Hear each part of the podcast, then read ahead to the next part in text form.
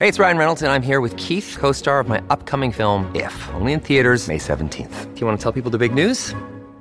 All right, I'll do it. Sign up now and you'll get unlimited for $15 a month in six months of Paramount Plus Essential Plan on us. Mintmobile.com slash switch. Upfront payment of $45 equivalent to $15 per month. Unlimited over 40 gigabytes per month. Face lower speeds. Videos at 480p. Active Mint customers by 531.24 get six months of Paramount Plus Essential Plan. Auto renews after six months. Offer ends May 31st, 2024. Separate Paramount Plus registration required. Terms and conditions apply if rated PG. Mom deserves the best, and there's no better place to shop for Mother's Day than Whole Foods Market. They're your destination for unbeatable savings. From premium gifts to show-stopping flowers and irresistible desserts. Start by saving 33% with Prime on all body care and candles. Then get a 15-stem bunch of tulips for just $9.99 each with Prime. Round out Mom's menu with festive rosé, irresistible berry chantilly cake, and more special treats. Come celebrate Mother's Day at Whole Foods Market.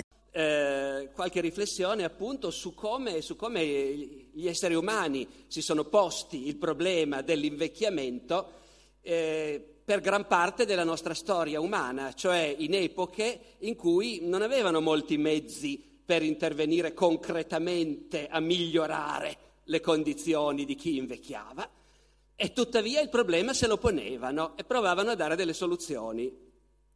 Il problema era in parte simile a quello che ci poniamo noi, in parte anche però vissuto diversamente. Eh, vi leggo due righe da una lettera di Cristoforo Colombo ai re cattolici del 7 luglio 1503. Colombo ha già scoperto l'America da 11 anni, ha fatto già diversi viaggi, è un grande personaggio, ammiraglio, governatore, e, e scrive ai re cattolici che, che si sente invecchiare e che ha l'impressione di non riuscire più a combinare niente di buono, e però in un momento di sconforto ha sentito la voce di Dio che lo incoraggiava. E Dio gli diceva, la tua vecchiaia, scrive in spagnolo naturalmente, la tua vecchiaia non ti impedirà di fare ancora delle cose grandi. Abramo aveva più di cent'anni quando ha generato Isacco. Poi lui continua dicendo, io ho cominciato a servire che avevo 28 anni e adesso non ho un pelo del mio corpo che non sia bianco.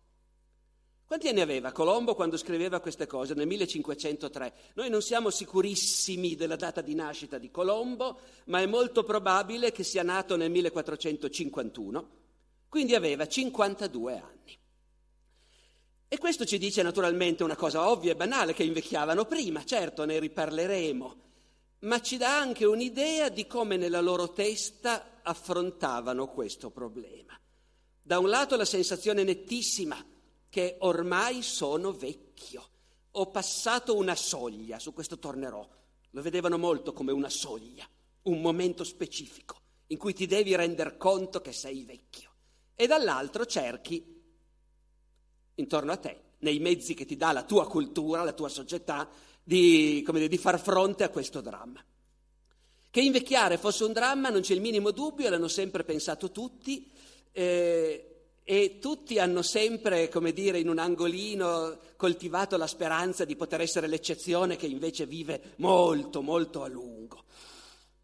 Ovviamente per gran parte del nostro passato uno dei fondamenti della cultura collettiva che teneva insieme tutti, che dava un terreno comune di riflessione, era la Bibbia.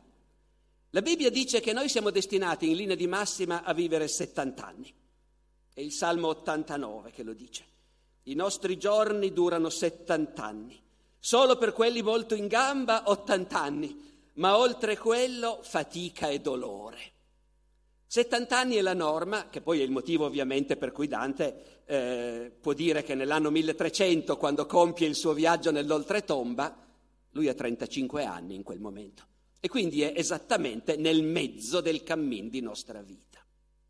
Però 70 anni sarà anche la media, ma la Bibbia testimonia una vera e propria ossessione per la speranza di vivere più a lungo. Eh, tutti ci ricordiamo di Matusalemme che è diventato proverbiale, no? perché è vissuto quasi mille anni. Ma siccome noi in Italia in genere abbiamo poca confidenza con la Bibbia, rischiamo magari di pensare che Matusalemme sia l'eccezione. No, Matusalemme è solo quello che quando uno va a calcolare è vissuto più di tutti. Ma nella Genesi c'è tutto l'elenco di Adamo e dei suoi discendenti che suona così, ve ne leggo alcune righe. libro, eh, capitolo quinto della Genesi. Adamo aveva 130 anni quando generò un figlio e lo chiamò Set. Dopo aver generato Set, Adamo visse ancora 800 anni e generò figli e figlie. L'intera vita di Adamo fu di 930 anni, poi morì. Set aveva 105 anni quando generò Enos, poi visse ancora 807 anni. L'intera vita di Set fu di 912 anni e continua così per 10 o 12 generazioni. Poi avvicinandosi ai tempi storici, ovviamente quello che la Bibbia dice è noi oggi siamo dei poveretti, non siamo più come gli uomini di una volta. Noi siamo dei poveretti e man mano che ci si avvicina a noi la durata della vita diminuisce. Quando Abramo ebbe 99 anni, il Signore gli apparve e gli disse che avrebbe avuto un figlio e Abramo rise e pensò ma uno di cent'anni può avere un figlio e Sara all'età di 90 anni potrà partorire e Dio disse Sara, tua moglie, ti partorirà un figlio e avrà nome Isacco. Ora, naturalmente, Colombo, quando cerca nella sua testa qualche conforto e qualche consolazione per questa sua impressione di, di essere ormai vecchio e inutile, si dice, beh, però, però Abramo, Abramo a cent'anni l'ha ancora, l'ha ancora fatto, il figlio a 99, perché no? L'illusione che queste cose che dice la Bibbia possano ancora accadere in qualche caso eccezionale caratterizza la cultura cristiana dei primi secoli. C'è un fatto curioso. Eh, parliamo adesso di un'epoca storica, non più della Bibbia, ma parliamo dei, dei, padri della Chiesa, dei principali rappresentanti del mondo cristiano del IV, V secolo. Eh, se uno va a vedere, ci sono una serie di personaggi veramente esistiti eh, della Chiesa di quei secoli, di cui i contemporanei ci garantiscono che sono vissuti oltre i cent'anni. Ossio, vescovo di Cordova, morì a 102 anni e a quell'età era ancora in grado di viaggiare dalla Spagna a Milano, poi ai Balcani per partecipare a concili. Eh, Alessandro, vescovo di Costantinopoli, aveva 95 anni nel 335. Antonio, Sant'Antonio del Deserto, avete presente, il fondatore del movimento degli eremiti cristiani, eh, è morto nel 356 all'età di 100 anni. Una volta che uno ne mette in fila un po', si accorge che questo è un topos, cioè quelli che, che, raccontavano ai posteri la vita di questi grandi personaggi della cristianità avevano in mente che la loro grandezza andava dimostrata anche facendo vedere che erano vissuti fino a età eccezionali. Io onestamente non è che possa giurarlo, ma darei per scontato che nessuno di loro è vissuto davvero fino a cent'anni, continuando oltretutto ad andare, ecco, io vedo me stesso a 63, eh, e mi sento di dire che appunto. Allora, la cosa buffa è che siccome gli studiosi in genere non li mettono tutti in fila, ma ci sono studiosi di Ossio di Cordova e studiosi di Sant'Antonio del Deserto, ognuno di loro in genere la prende per buona la cosa. È solo quando li metti tutti in fila che ti accorgi che invece è un tratto culturale attribuire a questi grandi età bibliche, per l'appunto. In realtà in realtà si invecchiava presto, come abbiamo detto. Abbiamo visto Colombo, vecchio e canuto a 52 anni. Eh, ve ne do un altro esempio, Dante. Dante, nell'ultima delle sue opere, le egloghe latine, si descrive come un vecchio canuto. Ha i capelli bianchi e gli aggettivi che usa per definire se stesso sono annosus, longevus e senex, vecchio.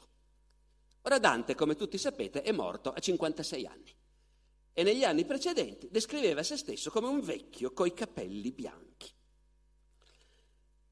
Ma questo lo faceva non solo perché davvero si sentiva vecchio e aveva i capelli bianchi, ma anche perché la loro cultura incoraggiava, come dire, non tanto a combattere l'invecchiamento, quanto a prenderne atto.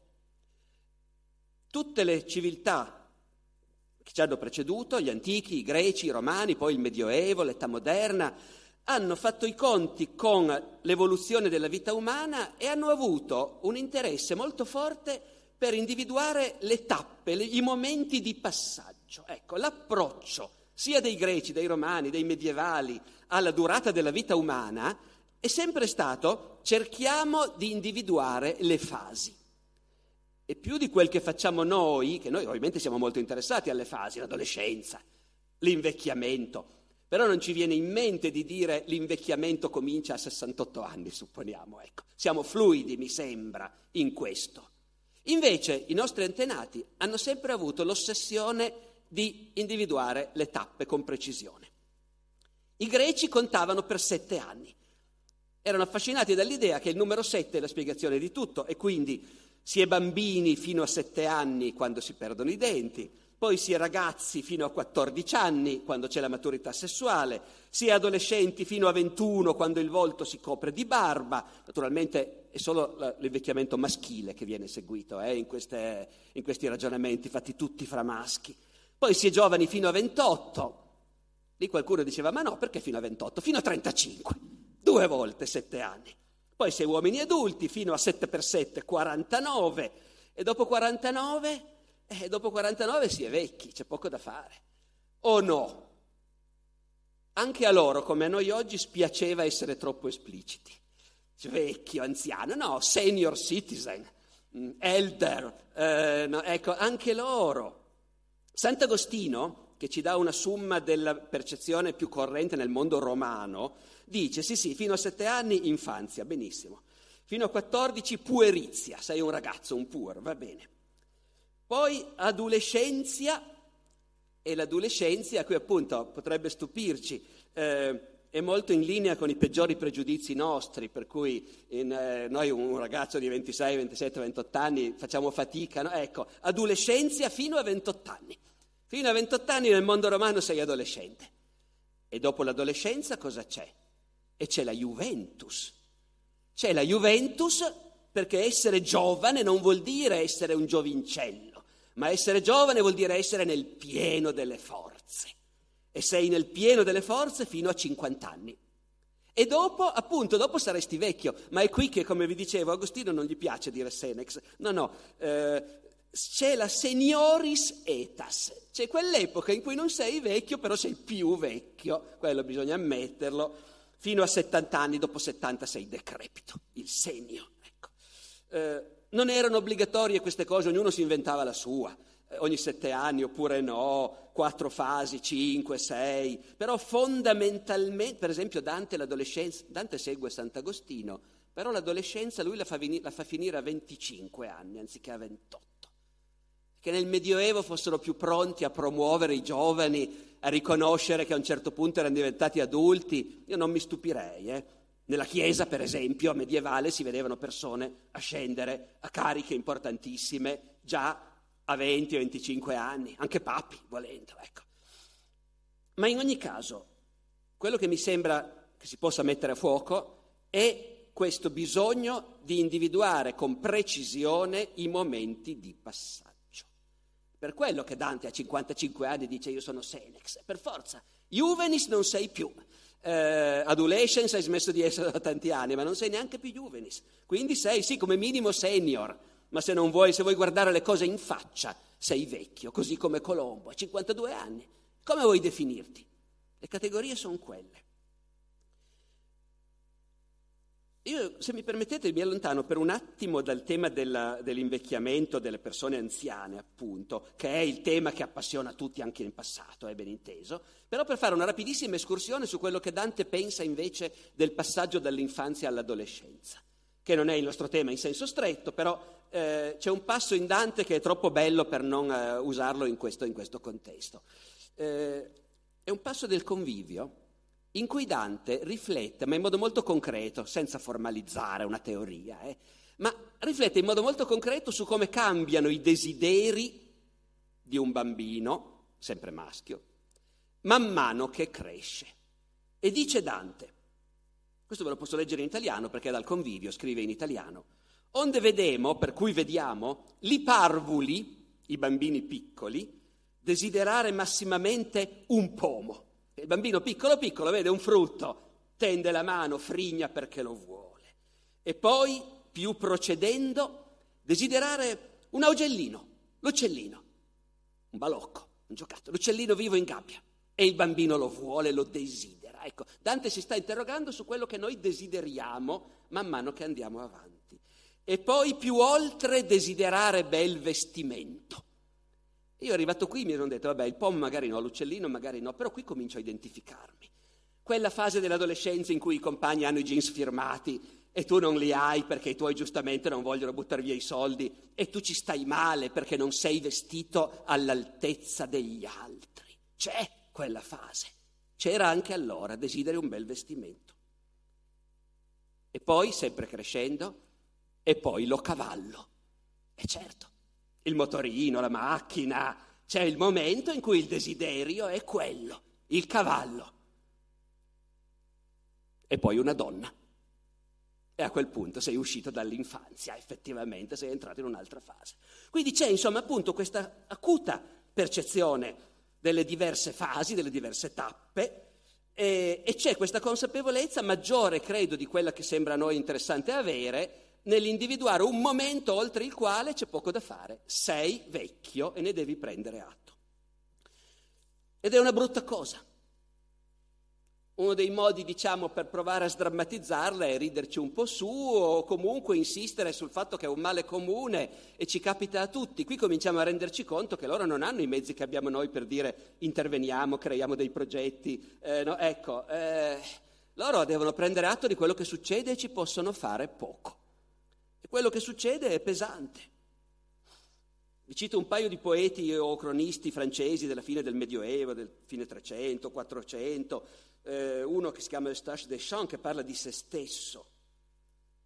Sono diventato magro, pelato, freddoloso, con poca vista, sordo, noioso, pesante, tossicoloso, rognoso, coi calcoli e la gotta, tutto curvo, mangio poco e bevo troppo. Ogni giorno ho un nuovo accidente, una fitta al fianco o un'altra malattia. I sessant'anni mi sfidano a morire, arrivano alla fine della mia vita. Sto compiendo i 60 anni e mi rendo conto. Della giovinezza ho, impian- ho rimpianto e invidia, ma non ho potuto fermarmi lì. Ce n'è anche per le donne, naturalmente, però sempre detto da uomini. Olivier la Marche, cronista borgognone del 400. Se vivete il giusto corso di natura, che per moltissimi è di 60 anni, con le cifre come vedete giocano un po' come vogliono, la Bibbia dice 70, ma loro sanno benissimo che è un massimo. La stragrande maggioranza della gente muore prima. Loro non hanno forse il concetto matematico di media, però sarebbero disposti a dire sì, grosso modo, tra chi muore prima e chi muore dopo. Ecco, se avessero avuto il concetto di aspettativa di vita, avrebbero detto probabilmente 60 anni, già tanto. Se vivete il giusto corso di natura, la vostra beltà si cambierà in bruttezza, la vostra salute in malattia cupa e in questo mondo sarete solo d'ingombro. Se avete una figlia, le farete ombra. Lei sarà cercata e domandata e la madre da tutti abbandonata. Allora, vista la situazione così tragica e cupa, quali sono le contromisure? C'è una pars construens, c'è tutto uno sforzo della civiltà antica e di quella medievale e moderna per dirsi no, ci sono, ci sono delle, delle consolazioni, perché il punto è questo, non si tratta di rallentarlo, impedirlo l'invecchiamento, ma di imparare a conviverci, e questa credo la grande differenza no? rispetto a noi oggi. Imparare a conviverci. Uno che ci riflette molto è Cicerone, il quale scrive a un certo punto un dialogo che si intitola appunto De Senectute, sulla vecchiaia. Cicerone ha 62 anni quando scrive questo trattatello sulla vecchiaia, quindi il tema gli interessa e molto. E lui parte dal personaggio di Catone, del vecchio Catone, il quale, il quale, è invecchiato molto, è vissuto molto a lungo ed era famoso per la serenità con cui viveva la sua vecchiaia. E Cicerone immagina che gli amici chiacchierano con Catone e gli dicono ma come fai a essere così sereno, a viverla così bene, sei più di 70 anni eh, e ti, ti, vediamo così tranquillo. E Catone prova a raccontare come si fa a gestire bene la vecchiaia. Mm. E un sacco di luoghi comuni. Eh? Cicerone non era un grande filosofo, deve essere stato un grande oratore, divertentissimo quando parlava, ma a leggerlo alla fine uno si dice, vabbè, un sacco di luoghi comuni però interessanti per quello che ci dicono su, su quel loro mondo. Tanto per cominciare, Catone diceva bene, la prima cosa della vecchiaia è che perdi la forza fisica. Ma a cosa serve la forza fisica? Serve mica niente. Cosa te ne fai? Giusto, giusto mi vengono in mente, dice, e questa è la cosa interessante, mi vengono in mente gli oratori che parlando in tribunale o in senato, loro sì hanno bisogno del fiato, ecco, quella è l'unica cosa che tutto sommato da vecchio effettivamente, ma se no, e capite, noi siamo in questo mondo dell'elite romana, che diversamente dai greci che adoravano la palestra e i ricchi passavano la vita in palestra, i romani no. I romani, vabbè, nei fumetti di Asterix stanno sdraiati a, a mangiare i grappoli d'uva, eh, ma lo facevano davvero. Non veniva in mente a nessuno che fosse importante l'esercizio. Sì, mens sana, in corpore sano, ma in pratica, di fatto, l'elite romana non faceva tanto sport. Sudare è cosa da schiavi. E quindi, dice Catone, questa prima cosa, va bene, non sono più tanto forte, chi se ne frega, non mi serve mica niente la forza fisica. Quando ho bisogno di una cosa, schiocco le dita e arrivano gli schiavi. Poi, poi, e poi comunque appunto, le cose importanti che io ho fatto, ho fatto politica tutta la vita. La politica non si fa mica con la forza fisica, si fa col senno, con l'autorità, con la testa e quelle cose lì continui a farle, continui a farle tranquillamente. Gli dicono ma è la testa però, però la testa invece molti a un certo punto perdono la memoria e lì, lì Catone, cioè Cicerone, si arrangia un po' eh, si arrampica un po' sugli specchi, dice ma mica tutti, ci sono tanti esempi nella storia.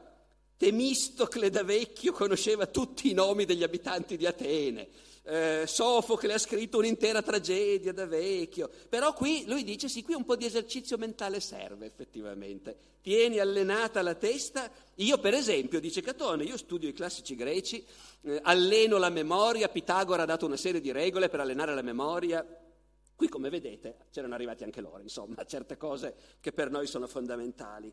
E poi, e poi dice Catone, in ogni caso, eh, cos'altro c'è? Certo, il sesso a un certo punto oh, basta, però puoi mangiare e bere quanto vuoi. Quello non ti fa assolutamente male, te la puoi godere un mondo. Io faccio così, dice Catone, e quindi tutto sommato alla fine e, e, poi, e poi c'è il fatto che invecchiando ti rendi conto che prima o poi morirai. Lì però Catone dice una cosa che oggi a noi non verrebbe in mente, e cioè dice, ma ragazzi guardate che io vedo intorno a me che la gente muore a tutte le età, ed è vero. Nel mondo antico si moriva da bambini, da ragazzi, da giovani adulti, a qualunque età. Non c'era nessun motivo per cui un vecchio dovesse sentirsi più vicino alla morte di un ragazzo di vent'anni, poteva capitare a chiunque in qualunque momento. E capitava, noi lo vediamo concretamente, lo sappiamo. E quindi dice appunto, eh, anche i giovani, i giovani possono morire in qualunque momento, non ci pensano tanto. E non pensiamoci tanto neanche noi, anche perché poi comunque alla fine, secondo me, dice Catone, l'anima è immortale, lo so che non sono tutti d'accordo, i filosofi ne discutono, però questa cosa che l'anima è immortale, come vedete, per un intellettuale antico è uno dei tanti argomenti che entrano in ballo perché nella loro forma mentis non è la cosa più importante. Nella loro forma mentis è la vita qui su questa terra la cosa che conta, non quello che succederà dopo. No? Ecco. E, invece, e invece con l'avvento del cristianesimo, che crea una nuova società moderna, che è quella medievale e poi quella nostra ancora, c'è una continuità in certe cose. E anche se ovviamente oggi il cristianesimo da un paio di secoli è in perdita di velocità, ecco, quindi stiamo entrando probabilmente in un'altra epoca. Però per molti secoli il cristianesimo è stato la forma mentis dominante dei nostri antenati, per generazioni e generazioni, dei nostri bisnonni e trisnonni. E, e il cristianesimo ha spostato l'accento, cioè sempre in questo contesto del fatto devo trovare il modo di far fronte a questa realtà drammatica che sto invecchiando. E allora il cristianesimo ha, spuntato, ha spostato decisamente l'accento sul fatto, e beh, preparati a morire, impara a morire, impara ad accettare questa cosa. E noi ci sentiamo di dirtelo perché la morte non è la fine di tutto. Si sopravvive, si torna anche dopo. E quindi, per quanto possa sembrare terribile doverci fare l'abitudine, il modo migliore per non star male come cani quando si invecchia è cominciare a ragionare sulla propria morte e pensarci molto. Cioè l'esatto contrario di quello che facciamo noi, invece, naturalmente. È una vecchia storia il fatto che l'Occidente no, ha nascosto, represso, negato in qualche modo la morte, e invece per secoli, e finiamo, per secoli l'idea è stata no, no, ci devi pensare come, ne devi parlare, devi leggere dei libri che parlano di cosa vuol dire morire, di come si deve morire, devi imparare a morire. E, e devi farlo eh, quando hai passato quella certa soglia. In base al sistema che stai usando, 45 anni, eh, 49, 7x7, 50, però, però in quel momento lì, e noi abbiamo la prova che davvero ci pensavano. Enea Silvio Piccolomini, uno dei grandi intellettuali del Quattrocento, poi diventato anche Papa, eh, Pio II. Enea Silvio, umanista, pieno di interessi, mondanissimo, un Papa che ha avuto prima di diventare Papa non so quanti amanti, figli, figli, ogni sorta di cose, si è goduto il mondo, grande politico, eh, scrive un sacco di lettere per nostra fortuna. In una di quelle lettere scrive a un amico, questo è in latino, traduco, la vecchiaia si avvicina e la morte incalza, perciò io mi metterò a pensare a come morire bene. Sono stato giovane anche troppo, ormai l'ora mi avverte. E il primo luglio 1445 sta per compiere 40 anni. Ci pensa con un po' di anticipo, però il punto è sempre quello, è una porta che tu apri e la passi, una volta che è passata è così, e la porta è lì. Un'altra lettera dell'anno dopo, ormai sono più vecchio, si avvicina il giorno della morte, ormai non devo più pensare a vivere, ma a come morire a 41 anni.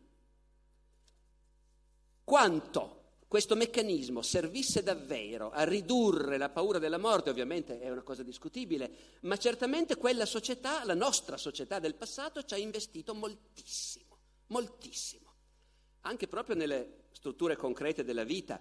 Per tanti il fatto che quando muori, quando stai davvero morendo, eh, chiami il notaio e fai testamento. E lì te ne togli di sassolini dalla scarpa, eh? lì lo fai vedere a quel nipote che è stato sgarbato, le conseguenze, e invece alla nipotina a cui vuoi tanto bene. Ecco, questo era un meccanismo consolatorio che indiscutibilmente aveva un suo, un suo ruolo. Poi, poi, c'era anche chi non riusciva a crederci. L'ultimissima cosa che vi cito, perché torniamo sempre su questo, è un altro esempio bello secondo me, è un poeta inglese del Seicento, George Herbert. È un poeta cristiano, è un pastore protestante e scrive a un certo punto una poesia in cui si rivolge a Dio dicendogli in sostanza, ma io non mi aspettavo che finiva così. Perché io ho cominciato, quando ho cominciato a servirti, era tutto latte e miele tutto quello che volevo si realizzava. I miei giorni erano pavimentati di fiori e di felicità, era sempre il mese di maggio, ma adesso con gli anni mi è cresciuto addosso il dolore. La mia carne ha cominciato a conoscere la sofferenza, le malattie mi intaccano le ossa. Ero sano e tu mi hai portato via tutto. E non solo a me, i miei amici muoiono un coltello spuntato è più utile di quello che sono ormai io. Quando scrive queste cose, anche George Herbert, pastore protestante, grande poeta dell'Inghilterra del Seicento e pensatore cristiano molto profondo, ha 40 anni, anche lui. Qui è chiaro che più che la vecchiaia è proprio la malattia. Viene un momento, molto prima che per noi, prima abbiamo visto l'aspettativa di vita e l'aspettativa di vita sana. Per loro l'aspettativa di vita sana finiva già intorno ai 40 anni, da quel momento era molto più probabile essere malati. E allora, e allora le consolazioni era difficile, era difficile trovarle. Però appunto, quello che mi sembra che possa essere interessante per noi come, come, viatico, diciamo così, per quello che voi fate, che farete in questi giorni e che fate in generale con questi progetti, ecco, è la consapevolezza di come la nostra epoca sia diversa da quelle che ci hanno preceduto. Noi siamo esseri umani esattamente come loro, abbiamo le stesse angosce, ma noi siamo una civiltà del fare, no? E abbiamo, in, investiamo tutto, mi pare, nel, nel fare delle cose che ci aiutino. Loro che non potevano farle, quelle cose, per mancanza di tecnologie e di conoscenze, investivano tutto nel riflettere su cosa vuol dire. Cosa vuol dire non essere più un bambino ma un adolescente? Cosa vuol dire sapere che fra poco sarai vecchio? Cosa vuol dire sapere che prima o poi morirai? Ecco. E questo appunto è l'unica cosa in cui mi sento di dire forse a volte noi su questo rischiamo invece di, di riflettere un pochino meno di quello che potrebbe essere utile, ma ovviamente io sono condizionato dal fatto che passo la mia vita con i medievali e quindi alla fine finisco per ragionare come loro. Grazie.